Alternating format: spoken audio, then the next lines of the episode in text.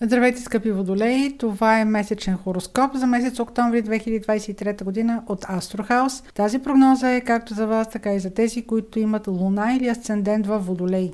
През октомври имаме две затъмнения, едно слънчево и едно лунно. Когато има затъмнение, сектора в който се случва то, има нещо, което е решаващо, има събитие или новина, която да е ключова за съответния човек, зависи в кой сектор от картата му попада. Разбира се, това тук е обща прогноза, която сега ще коментирам, но има и голямо значение къде попада това затъмнение във вашата лична рождена карта. Също така е съществено самото затъмнение, градуса в който попада то, да е в близък аспект с планети от рождения ви хороскоп, за да може да се очаква някакво събитие или съществена новина. Другото нещо, което е интересно около затъмнението е, че самите новини или събития може да дойдат месец по-рано, преди съответната лунация или месеци по-късно, дори след нея. В настоящата месечна прогноза избрах да започна с коментар относно лунното затъмнение, т.е. пълнолунието, което ще бъде на 28 октомври в Телец. В вашия случай Телец е сектор от картата, който има отношение към дома, къщата и най-близкото обкръжение. Това е последното от серия затъмнения, които започнаха през ноември 2021 година и завършват сега. Както виждате, това е период от две години, който се затваря. Това последно затъмнение в Талец до голяма степен може да бъде свързано с някакво обновление или някакво приключване, някакво ваше решение относно, примерно, мястото, където живеете. Примерно, може да решите да се преместите или може да вземете някакво решение за промяна на вашия дом. Може да, се, да решите да се преместите на друго място за живеене. Може родителите на вашия партньор да дойдат да живеят при вас или вашите собствени родители да се пренесат да живеят при вас, ако имат нужда от вашата асистенция. Може също така да е необходимо да направите някакъв ремонт, някакво обновление в вашия дом. Характерното около това лунно затъмнение е, че да, може да дойде новината и малко по-рано, предния месец, предходния, примерно през септември, но може да дойде и около половин година по-късно. Обърнете внимание около 7 май 2024 година дали това, което сте взели като решение през месец октомври, което е предизвикало а, вашите решения за промяна или а, тази ситуация, в която сте поставени, евентуално да избирате къде да живеете, дали и какъв ефект ще има въобще с една много по-късна дата. Как ще погледнете тогава през месец май на тези събития, които се случват сега през октомври. Друг начин, по който а, това пълнолуние може да изиграе роля е примерно ако имате ситуация, в която да разрешавате въпрос относно наследства а, или някакъв а, юридически казус около а, съ, къща, дом или някой човек, с когото е от а, вашето най-близко обкръжение, ако имате а, някакво юридическо дело или е необходимо да сключите споразумение. Характерното тук е, че пълнолунието принципно посочва приключване, вземане на решение, въобще затваряне на някакъв цикъл. А както споменах по-рано, това затваряне на този цикъл всъщност е дори две годишен.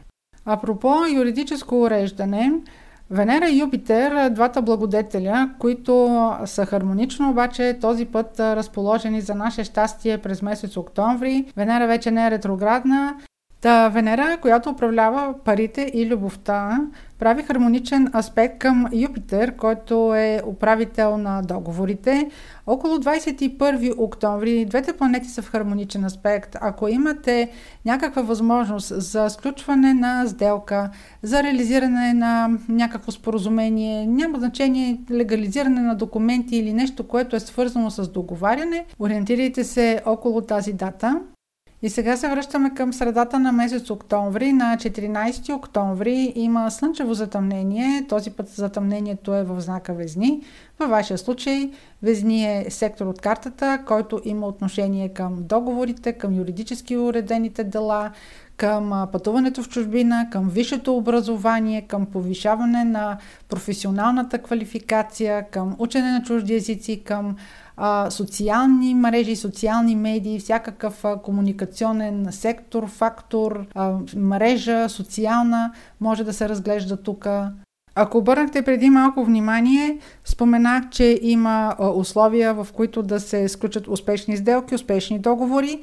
Това слънчево затъмнение във Везни е още един показател. Той е различен от това, което говорих преди малко. Това затъмнение ще изиграе много по-дългосрочна роля. То може и да е свързано като тема с договарянето, ако сте в процес на такова договаряне на юридическо уреждане на някакъв въпрос.